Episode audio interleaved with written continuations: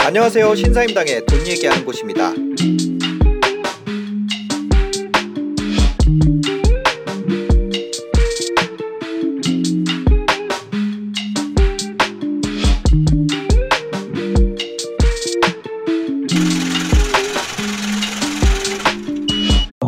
투자는 네. 딱세 가지가 있는 것 같아요. 네. 어, 10년에 한 번 정도 있을까 말까 한 절호의 매수 기회. 네. 그게 이제 수도권 같은 경우는 14, 15년이었었고요. 음, 그 다음에 어, 투자하기 어정쩡한 때가 있고요. 네. 그 다음에 10년에 한 번 정도 있을까 말까 한 절호의 매도 기회가 있습니다. 네. 근데 어, 데이터로 보았을 때 이제는 음. 네, 명확하게 이제는 어, 10년에 한 번 정도 있을까 말까 한 절호의 매도 기회가 지금. 왔다. 네, 지금이다. 네. 아. 매도 기회다. 네. 와. 지금 뭐 서울 수도권에 대한 이야기. 네, 맞습니다. 서울과 음. 아, 겨- 서울과 가까운 경기도, 그다음 네. 인천, 그리고 대구. 요 지역이 특히 네. 가장 위험한 지역이고요. 어. 그다음에 대전, 그다음에 부산도 이제 조금 위험해지고 그래서 네. 이쪽 두 지역도 내년 어느 즈음에는 조금 데이터를 좀 보면서 네. 의사결정을 좀 하셔야 될 것 같고 어. 그다음에 광주도 조금 음 조금 조금 최근에 추세가 좀 안 좋아지고 있어요. 아, 네. 네, 광주도까지도. 네, 네. 아, 지금 대구, 대전, 부산, 광주. 네. 그다음에 수도권까지. 네. 그럼 뭐 전국적으로 좀 분위기가 안 좋아지고 있는 거 아니에요? 네, 맞습니다. 전국적으로 지금 분위기 안 좋아지고 있어요. 아하. 그게 실제 데이터로도 나타나고 있고요. 네. 네. 지금 이쪽에 해당되는 분 네. 대구, 대전, 부산, 광주, 그다음에 서울, 경기, 인천 여기에 해당되는 분들은 네. 음. 10년에 있을까 말까 한 매도 기회니까 네. 지금 팔지 않으면 네. 손해 볼 수 있다. 그래서 지금부터 내년 중순 어. 네. 또 대전이나 부산 같은 경우는 조금 더 늦어질 수 있어요. 그러니까 음. 제가 가장 위험한 지역은 이제 네. 서울과 경기도, 인천, 대구 이렇게 이제 말씀드렸고 이 지역들은. 네. 네. 이 지역들은 가급적이면은 빨리 매도를 좀 하시는 편이 어, 좋을 거라고 보고 있고요. 아. 네. 그 다음에 그 다음으로 위험한 지역들이 이제 대전, 부산 이런 지역들이고요. 음, 광주까지도 네, 네. 지금 어쨌거나 전체 전반적으로 하락장으로 접어들 가능성이 매우 짙은 상황이다. 그렇죠. 그러니까 네. 부동산이라는 거는 한국무함이에요. 음.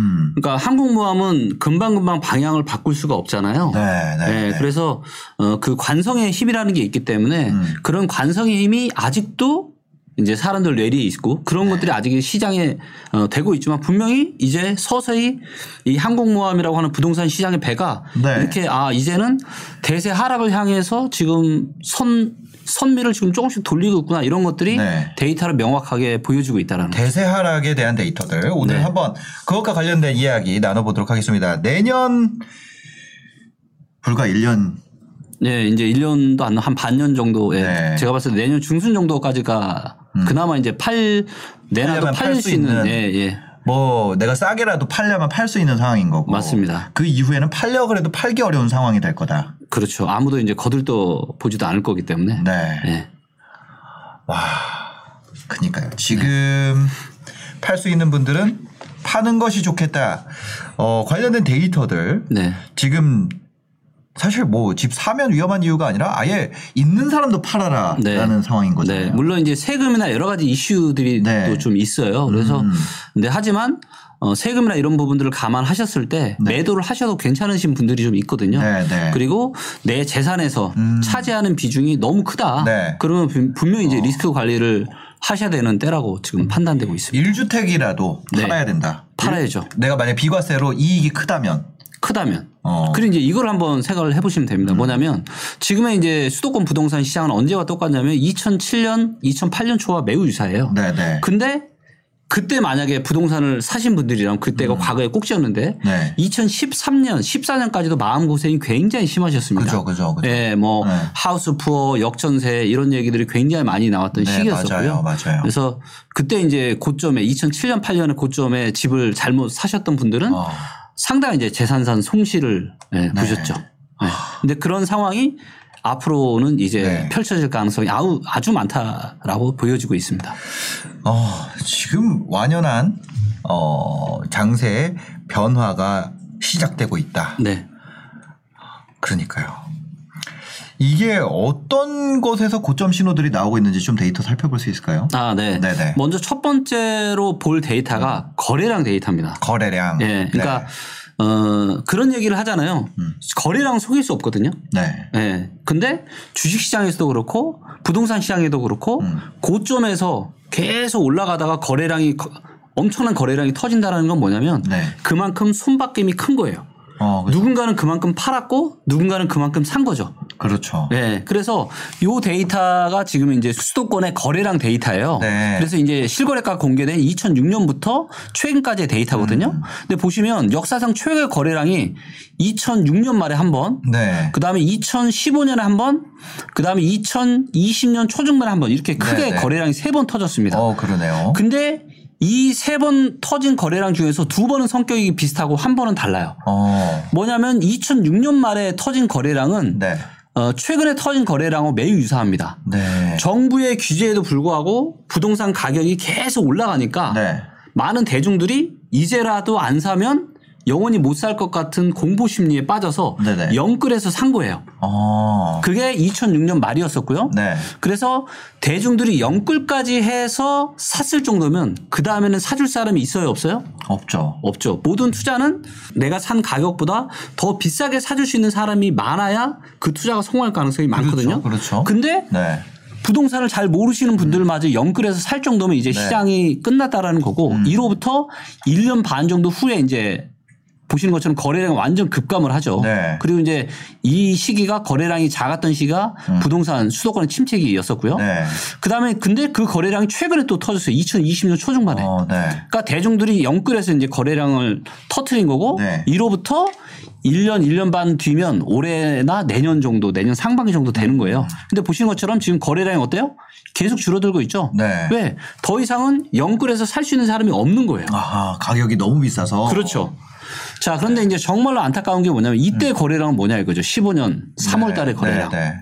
자, 보세요. 대부분의 일반인 분들은 부동산을 잘 몰라요. 네. 그리고 이제 신문 기사에만 나오죠. 뭐 금리가 올라가고 음. 그다음에 입주 물량이 많고 뭐 정부가 부동산 규제하니까 못 오른다. 네. 뭐 이런 얘기도 많고 네. 과거에도 17, 18, 19년에 수도권의 입주 물량이 엄청나게 많다라고 음. 하면서 많은 또 정부가 어 2017년에 파리 대책을 통해서 대출 규제하니까 이제 부동산 가격이 못 오른다. 그런 신문 기사들이 굉장히 많았단 말이에요. 음. 네. 과거에도 그런 비슷한 패턴들이 2004년, 5년에 계속 나타났었습니다. 음. 그럼에도 불구하고 계속 가격이 올라가니까 너무 무서운 거죠. 네네. 음. 일반 입장에서 전세 가격도 올라가고 매매 가격도 계속 올라가고 지금이라도 내가 못 샀다가는 영원한 네. 내가 벼락거지 되겠다 싶어서 사는 거예요. 어. 네. 네. 그리고 이런 패턴들이 똑같이 나왔다. 근데 이때 샀어요.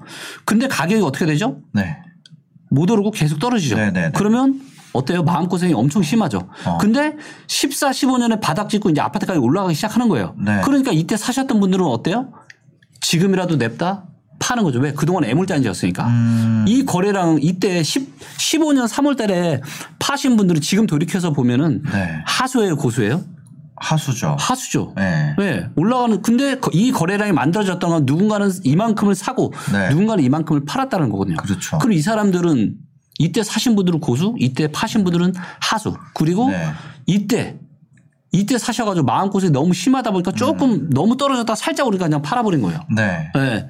그리고 또다시 이때 파신 분들은 고수일 가능성이 많겠죠. 네. 그래서 과연 내가 어떤 이런 자산을 사고 팔 때 하수가 살지 고수가 팔지를 잘 고민을 해보셔야 되는데 네. 어, 이런 패턴들이 어, 10몇 년 만에, 어, 15, 16년 만에 지금 나타났고 그래서 시장의 열기가 지금, 어, 떨어질 수밖에 없는 이런 상황인데 음. 어, 이런 상황 하에서 또 어떤 데이터를 봐야 수급 데이터를 또 봐야 돼요. 네. 그래서 어, 수급 데이터를 보면은 지금 명백하게 수급이 안 좋아지고 있는 것들이 음. 데이터로 나타납니다. 네. 어, 이 차트는 뭐냐면 어, 지금의 전국의 17개 시도에 대한 매매와 전세 수급 데이터를 보여주는 겁니다. 네. 그래서 에, XY축으로 100이 기준선이고요. 음. 100보다 오른쪽에 있으면 매수세가 매도세보다 강한 거예요. 그래서 살 사람이 많은 지역들입니다. 어, 살 사람이 많은 지역이 예. 뭐 충남, 제주, 강원, 충북 지금 이렇다는 거죠. 그렇죠. 그렇죠. 그러니까 요 지역들은 그래도 팔 사람보다는 살 사람이 많은 거죠. 어. 즉 분위기가 좋은 거예요. 네. 그다음에 요 왼쪽에 있는 지역들은 팔 사람이 더 많은 거고요. 네. 지금 전국에서 가장 팔 사람들이 많은 지역이 어디죠? 세종 대구. 그렇죠. 가장 왼쪽에 있는 세종과 대구, 전남은 팔 사람들이 지금 많은 거예요. 어. 예. 그래서 어디가 지금 사고 싶은 사람들이 많은지 팔고 싶은 사람이 많은지를 한눈에 볼 수가 네. 있고요. 네. 그 다음에 왼쪽에 있냐 오른쪽에 있냐도 중요한 게 위에 있느냐 밑에 있느냐도 매우 매우 중요해요. 어. 음. 자, 위에 있다라는 얘기는 뭐냐면 전세 수급이 좋은 거고요. 네. 전세 수급이 좋다라는 얘기는 전세가 공급보다 수요가 많은 거예요. 어. 네. 자, 네. 전세가 수요가 많으니까 전세 가격이 계속 올라갈 가능성이 많겠죠? 그렇겠죠. 그렇죠. 네. 그래서 전세 가격이 유지가 되면 아파트 매매 가격도 떨어질 가능성이 별로 없어요. 음. 뭐만 네네. 없으면 입주 폭탄만 없으면. 어. 예. 그래서 몇 가지 데이터를 결합을 해보면 네. 충분히 미래를 예견을 해볼 수가 있어요. 네, 네. 자, 제가 이제 올해 초부터 어, 그러니까 원래 첫 번째 책에서는 제주도를 안 좋다라고 얘기했는데 두 번째 책에서는 제가 아, 이제는 제주도 실거주자 싶을 사야 된다. 네. 근데 지금 이제 제주도를 보시면 오른쪽 위로 올라가고 있죠. 어. 네. 그리고 제주도가 가장 위에 있어요. 어. 즉 전국에서 지금 전세 수요가 가장 많고 공급은 없는 데가 어디냐면 제주도예요. 어. 그리고 제주도 이렇게 된 이유가 뭐냐면 제주도는 입주 물량이 전국에서 가장 작아요. 네. 예, 앞으로는 지금도 작은데 내년에도 작고 내후년에도 작아요. 자, 그러면 제주도의 전세 가격은 어떻게 될까요? 올라가겠죠. 계속 올라가겠죠. 네. 그리고 당연히 매매 가격이 또 음. 우상향할 가능성이 네, 아주 네. 높겠죠. 그래서 제주도 같은 경우는 앞으로 충격이 와도 괜찮다 여기는. 음. 네. 자 그런데 반면에 세종 같은 경우를 보시면 세, 요 이제 파란색 선이 매도세고 네. 요 빨간색 선이 매수세거든요. 네, 네. 빨간색 선은 거의 바닥이고 파란색 선은 추렁추렁 계속 올라가고 있죠. 매도세는 많아지고 있고 매수세가 지금 거의 없는 거예요. 음. 어. 그리고 전세 수급마저 지금 100, 딱 100이에요. 네. 전세 수급도 지금 계속 안 좋아지고 있는 거죠. 네, 네. 네, 그래서 세종 같은 경우는 지금 매매 시장과 전세 시장이 다 안 좋습니다. 어. 예, 하지만 안 좋긴 한데 엄청나게 안 좋아질 가능성은 작아요. 음. 왜냐하면 세종도 입주 물량이 엄청 많지는 않거든요. 네. 예, 예. 그래서 좀 상황이 안 좋긴 하지만 엄청나게 나쁠 가능성은 없다. 네. 자, 그런데 이제 대구 같은 경우를 보시면 대구는 어때요? 매도세가 지금 올해 어, 작년 11월 달에 바닥을 찍고 네. 매도세가 계속 많아지고 있고 매수세는 계속해서 지금 매수세는 거의 빵이에요, 빵. 거의 없어요. 어, 네, 네. 사고 싶은 사람은 없고 대구에 아파트를 팔려고 하는 사람은 엄청나게 지금 많습니다. 네, 네, 네. 네. 그러네요. 그런데 대구는 내년부터 3년 연속 입주 폭탄도 시작돼요. 아. 자, 그럼 어떻게 되겠습니까? 아직은 입주 폭탄이 없으니까 전세 수급이 괜찮은데 네. 전세 수급도 계속 지금 떨어지고 있죠. 네, 네. 그러 근데 내년부터 입주 물량이 시작이 되면 전세 수급이 더 안 좋아질 거고 특히나 24년부터는 아니 아니 23년부터는 대구에 엄청난 입- 입주 폭탄이 엄청나게 떨어져요. 네, 네. 그러면 대구의 전세 수급은 더더욱 더 안 좋아질 거고 매매가도 심각하게 안 좋아지겠죠. 네. 네, 그러니까 지금 상황도 이미 안 좋은데 대구 같은 경우는 앞으로 훨씬 더 심각하게 안 좋아질 거다. 네. 네. 자, 그다음에 이제 가장 많은 우리 시청자분들이 관심을 가질 서울도 서울과 경기도를 한번 보- 수도권을 한번 네네. 보시면 자, 최근에 이제 어 지금 이렇게 요 파란색 선이 매도세인데 매도세가 많아지고 네. 빨간색 선 매수세는 줄어들고 있죠. 네. 예. 그 계속 왔다 갔다 하네요. 왔다 갔다 하죠. 네, 근데 지금. 문제는 뭐냐면 거래량 데이터랑 같이 결합을 해서 봐야 되는데 어. 영끌 거래량이 작년 초중반에 터졌단 말이에요. 네. 그리고 이때부터 1년이나 1년 반을 지나면 이제는 시장이 완전 시들시들해지는데 음. 벌써 이미 수급상에서 이런 데이터들이 나타나고 있고 네. 매매 시장뿐만이 아니라 지금 전세 시장도 어때요? 어. 전세 시간도 전세 계속 빠지고 있네요. 계속 따- 바람이 지금 빠지고 있는 거죠. 네, 네. 네, 그래서 이런 상황들이 계속 지금 분위기가 안 좋아지고 있다. 음. 네. 그리고 경기도도 매우 유사한 경기도 네. 이렇게 매도세 많아서 매수세가 작아지고 네. 전세 수급도 계속 줄어들고 있죠. 네, 네, 네. 네. 그 다음에 인천 같은 경우도 보시면 인천도 지금 예, 조금씩 분위기가 조금씩 꺾이고 있고 음. 그 다음에 전세 수급도 떨어지고 있어요. 네. 근데 아직은 입주 폭탄이 시작이 안 돼. 아직은 괜찮은데 네, 네. 내년부터가 이제 엄청난 입주 폭탄이 본격적인 입주가 예, 시작이 된다라는 어. 거죠. 예, 그렇기 때문에 이런 수급 데이터와 입주 물량 데이터를 결합을 해서 보시면 네. 어느 정도 충분히 부동산에 대한 미래를 저희가 판단을 해볼 수가 있고요. 음. 또 여기에 이제 매물 데이터까지. 네. 그래서 실제로 어 부동산 시장에 물건을 팔려고 내놓은 사람이 얼마나 많은지도 데이터적으로 또볼 네, 수가 네. 있어요. 네. 그걸 보면 더 명확해지는 거죠. 네. 근데 2008년 같은 경우에는 금융위기가 있었잖아요. 글로벌 그렇죠. 금융위기. 근데 네. 이번에 그런 거 없이 내부 요인만 봤을 때도 그런 게 이미 예견이 된다는 거죠. 어, 이미 이제 어떤 본질적인 가치, 그러니까 시장은 네. 본질적인 가치를 중심으로 음. 굉장히 과열되기도 하고 본질적인 가치가 훨씬 더 침체되기도 하잖아요. 네. 근데 여러 가지 데이터들을 다 결합을 해서 봤을 때 지금은 어떤 부동산 시장의 본질적인 가치 대비해서 네. 너무나도 오버슈팅이 많이 돼 있어요. 어. 말도 안 될 정도로. 네. 네, 이거는 이제 나중에 또 다, 른 데이터들을 가지고 제가 말씀을 드릴 거고요. 음. 요 이제 주황색 선이 네. 어, 경기도의 매물입니다. 매매 매물. 그래서 네. 매물, 매매 매물이 얼마나 많아지는지 적어지는지를 어. 보여주는 데이터고요. 매물이 쭉 늘고 있는 거예요. 늘고 있죠, 최근에. 네, 네. 그리고 이제 9월 달, 9월 23일 이후로 계속 지금 올라가고 네, 있고요. 그러네요. 요게 요건 또 전세입니다. 네. 전세 매물도 조금씩 지금 올라가고 있죠. 그렇네요. 그다음에 요게 이제 서울이거든요. 그래서 서울도 전세 매물이 계속 줄어들고 그럴 매매, 때는 그게 매매 예, 매물. 요게 이제 매물 매매 매물. 네. 그러니까 시장이 매물이 자꾸 줄어드니까 당연히 뭐예요? 아, 예, 가격이 신고가 나오고 올라갈 가능성이 많은 거죠. 네. 예, 예. 근데 최근에는 매물이 늘고 매물은 늘고 있는데 네. 거래가 줄고 있죠. 그 얘기는 뭐예요? 어, 분명히 쌓인다. 지금. 그렇죠. 예. 그러니까 매물이 줄어드는 상황 속에서 거래량이 줄어드는 거는 네. 그럴 수 있어요. 어. 왜 내놓은 물건 자체가 작으니까 네, 네. 거래량이 작죠. 네, 네, 네. 근데 팔려고 내놓은 사람들이 이제 늘어나는데 음. 거래가 없어요. 그건 왜 없다. 그렇죠? 아, 살 사람이 살 없어서 사람이 없다는 어. 살 사람이 네. 없다라는 게 데이터로 명백하게 그러니까요. 이야기하는 거잖아요. 네. 네. 지금도 살 아. 사람이 벌써 없는데 그러면 앞으로 어떻게 될 거냐? 더 없어지겠죠. 거래량을 보니까 이미 연끌 거래량이 터졌고 더 네. 이상 이걸 힘든데 정부는 대출 규제를 굉장히 심각하게 하고 있고 네. 금리 인상은 뭐 이미 정해진 수순이고 네. 이런 상황이다 보니 거기다가 지금 금융 시장도 그동안의 패턴들은 다른 흐름이 나타나고 있잖아요. 네. 예, 제가 이제 부동산 이야기를 하면서 부동산 시장이 꺾이기 전에 금융시장에서 먼저 이상이 나타날 거다. 아하. 그래서 주가가 떨어지고 환율이 올라가면 이게 연속 3개월 이상이 진행이 되면 이상 신호로 봐야 된다. 근데 네. 최근에 놓고 보게 되면 어. 주식은 계속 떨어지고 환율이 지금 계속 올라가고 있잖아요. 네, 네. 네. 얼마 전에 1,200원도 넘었었죠. 그렇죠. 네. 그래서 지금 금융시장에서도 뭔가 이상 신호들이 나타나고 있고 음. 이런 것들이 부동산 시장에서도 지금 대출 규제나 이런 것들이 트리거가 돼서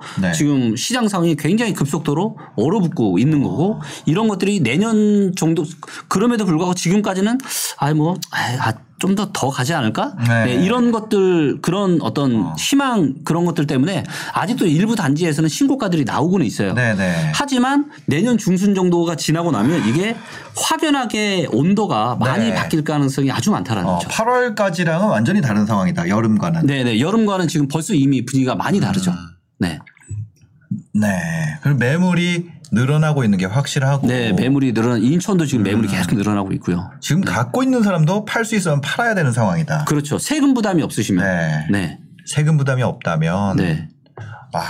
그러니까 사실 많은 분들이 못 파시는 이유가 네.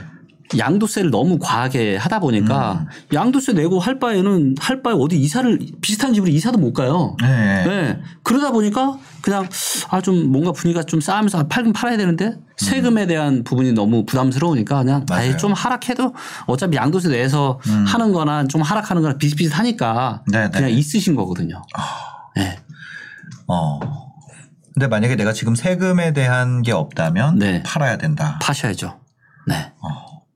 네. 자, 1주택자라면. 1주택자라면 그리고 다주택자 분들이 사실 고민이 돼 팔기 쉽지 않죠. 왜냐하면 세금이 너무 세니까. 네, 네. 그래서 이제 고스란히 이런 하락세를 맞이할 수밖에 없는데 네. 근데 이제 이런 건 있는 거죠. 어, 사실 이제 전망은 빗나갈 수 있어요. 음. 네, 네. 그리고 전망을 해서 알아맞추기 게임을 하는 거는 음. 이거는 굉장히 뭐라 그러죠? 실패할 가능성이 아주 높은 방법이에요. 그러니까 네. 뭐 언제는 오를 거고 언제는 떨어질 거다. 그리고 여기에 근거해서 음. 예를 들면 제가 이제 아 이제는 데이터로 봤을 때 떨어질 가능성이 아주 많다라고 네. 했는데 계속 더 올라갈 수도 있잖아요. 아, 그렇죠. 그렇죠? 네. 왜냐하면 그 누구도 다 알아맞힐 수는 없, 네, 없는 네, 거니까. 네, 그리고 네. 이번에 맞춰도 다음에 또 틀릴 수 있는 거니까. 그렇죠. 그렇기 때문에 정말로 중요한 건 뭐냐면 이러한 전망이 빗나가도 네. 내가 이상이 없게끔 나를 만들어야 되는 거예요. 어. 자, 근데 이제 정말로 위험한 거는 뭐냐면 음. 지금 이제 아, 앞으로 3, 4년 동안 계속 상승할 거라고 또 이야기하시는 전문가분들 꽤 있으시잖아요. 네네. 그리고 그렇게 될 수도 있다고 저도 생각해요. 네네. 근데 만약에 데이터가 이야기하는 대로 음. 위험해질 수 있고 내년이든 늦어도 내후년부터 떨어진다라면 네. 그랬을 때 만약에 20% 30% 이상 하락을 했을 때 음. 과연 나는 어떻게 될 건가 내 자산 포, 어떻게 될지 대충 그림이 나오잖아요. 그렇죠. 그랬을 어. 때 내가 내 어떤 재산에 큰 리스크가 올 수 있다. 음. 네. 이런 구조는 안 된다라는 거죠. 음. 그래서 봄, 여름, 가을, 겨울이 계절이 바뀌면서 네. 우리가 옷을 갈아입잖아요. 네네. 그리고 자산 시장도 이런 계절이 있어요. 어. 그래서 자산 시장의 계절에 따라서 옷을 바꿔 입는 건 중요하지만 네. 그렇다라고 뭐 하락이 올 거라고 예측해서 무조건 하락에 다 베팅해서 음. 이런 식의 투자는 굉장히 위험하다라는 거죠. 그러니까요. 찬바람 예, 예. 분다고 겨울 옷 아, 뭐야 여름 옷 다 집어넣는데 갑자기 더워질 수도 있잖아요. 아, 그럼요. 네. 네, 네. 어, 반대로 그래- 네. 따뜻해지는 줄 알고 겨울 그렇죠. 다 추웠는데 맞아요. 수도 있는 그렇죠. 예. 그래서 적절하게 비중에 대한 조정을 하실 필요가 있지만 음. 너무 과도한 이런 한쪽 방향 쏠림의 투자는 그렇게 좋지는 않은 것 같아요.